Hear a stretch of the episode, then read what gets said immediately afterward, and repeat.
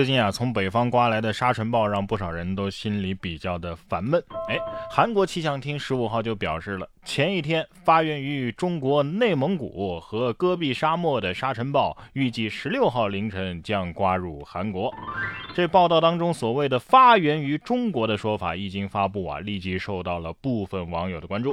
其实啊，根据国家林业和草原局荒漠化监测中心卫星影像和地面监测的信息综合评估。本次沙尘天气啊，主要是源自于蒙古国。十四号上午，蒙古国西南部发生了沙尘暴天气，沙尘是随着气流向南移动，在十四号的傍晚，于内蒙古与蒙古国的中西部交界处入的境。哎呀，有生之年终于是听韩国说出“源于中国”这四个字了啊，这辈子也算是值了啊！哎，关键是这个你怎么不算自己的呀？啊，你接着申遗呀！啊，你们不是宇宙起源吗？哪天要是小行星撞地球了，那也是你们勾来的。其实每个国家啊都有每个国家自己的特色，就是韩国的特色啊，有点太过明显了。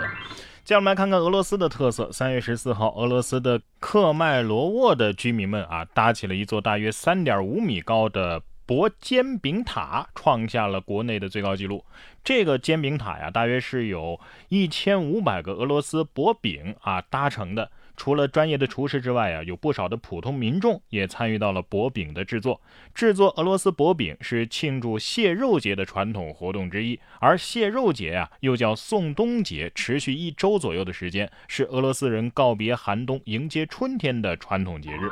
期间呢，俄罗斯人会举办各类的活动，包括烹制俄罗斯的薄饼啊，进行传统的歌舞表演啊，等等等等，完成趣味游戏什么的。哎，类似的游戏其实我也玩过，特别是在无聊的时候，就是一个一个往上搭东西嘛，是不是？不过堆这么高啊，还是需要很大的耐心的，很难不在堆的过程当中吃掉一部分吧？啊，按理说呀，这世界之大是无奇不有，但是像这样整容的也确实是很少见。三月十一号，英国的曼彻斯特有一则报道说，二十四号有一位男子啊，叫墨菲。花费了二十七万，在面部多处进行了填充和提拉手术，将自己整容成了美容滤镜的样子。墨菲表示啊，自己经常在社交平台上受到攻击，但是他呢，并没有把他们放在心上。他对自己的样貌啊，可以说是十分的满意。怎么跟大家形容呢？就是我感觉整容前才是加了滤镜的，你知道吗？这术前术后的照片真的是没有放反吗？只能说人的审美差异啊还是挺大的，你自己喜欢就好吧。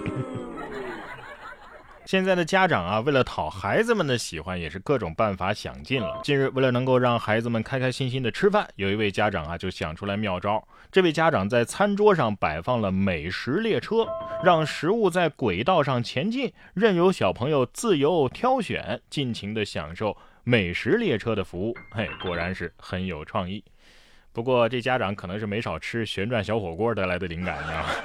就怕遇见皮的，一分钟都用不上就能给你给造乱了，你知道吗？有时候我在想，真的有必要像这样讨好孩子吗？遥想当年，我要是不想吃饭，我妈就会说饿的你太轻了。结果呢，长大之后为了混口饭吃啊，谁还不是一个苦逼的打工人了？是不是？然而，有的人呢，哎，就不愿意甘当打工人。今年二月以来呀，福建泉州丰泽公安分局乌屿派出所的辖区啊，就发生了几起盗窃案件。民警在三月九号将犯罪嫌疑人杨某抓获。杨某称，是一次偶然的机会，他在网上看到了一名因为盗窃多次被抓的男子。他说，打工是不可能打工的。于是心生触动，将此话当作金句奉为信条，于是走上了违法犯罪之路。之前他已经三次进宫了，而这次被抓，距离去年九月份最后一次刑满释放也就仅仅九个月的时间啊，不对，六个月的时间。目前杨某已经被丰泽警方依法刑事拘留。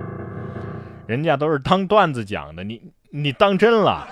关键是你的偶像现在也是老老实实的在工作呀，啊？作为粉丝，竟然干出这种事儿，看来周某的后援会有待整改啊！啊！虽然说挣钱不容易啊，但是为了俩钱儿这样做，我觉得真的是不至于。三月八号，这个江西新余的刘女士啊，酒后找了个代驾，这很正常。但是呢，到了家门口却被代驾举报她酒驾，为什么呢？经查，刘某拒绝支付二十八元的代驾费之后啊，更是将车给开走了。刘某说呀，他从来没有付过代驾费，之前都是朋友帮他付的。刘某现在面临一千五百块钱的罚款，驾照也要记十二分，而且要暂扣半年的处罚呀！你看，为了二十八块钱代驾费，罚了一千五，还要重新考试，还还半年开不了车，你说值还是不值？关键是你这从来没付过代驾费，这话也太硬气了！你以为全人类都是你朋友啊？啊？有些人就是这样啊，他也不是坏，哎，怎么说呢？你说是情商低也好，还是说这个不会说话也好？比如说，我有个朋友啊，就经常跟我抱怨，他跟同事啊、亲戚朋友啊处不好关系。其实这个人啊也挺好的，就是说话经常得罪人。明明是出于好意，但是最后啊，往往是好心办成坏事。比如说，同事问他哪件衣服好看啊，他就把衣服给分析一通啊，说这颜色呀显老，那件呢，哎版型显胖。人家辛辛苦苦选的衣服被他分析的是一文不值。你说搁谁谁不生气？但是啊，我总觉得说话这事儿吧。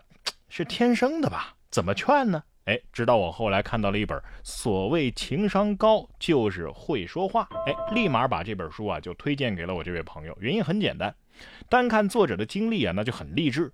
这位作者啊，就是一位曾经不会说话，连工作都差点丢掉，但是却逆袭成为广告界奇人的一个人。啊，练就了一身的说话本领，而且啊，还把实战经验整理成了这本书啊，也被称为是说话词典。所以今天最后啊，然哥的荐书时间就把这本所谓情商高就是会说话给推荐给大家，希望大家呀也都能变得会说话，不但能够更受欢迎，生活事业上也更加如鱼得水。然哥读书会本期更新的书目就是所谓情商高就是会说话。搜索关注微信公众号“然哥脱口秀”，回复“读书会”三个字就可以加入我们了。听然哥教你学会好好说话，提高情商。搜索关注微信公众号“然哥脱口秀”，加入我们。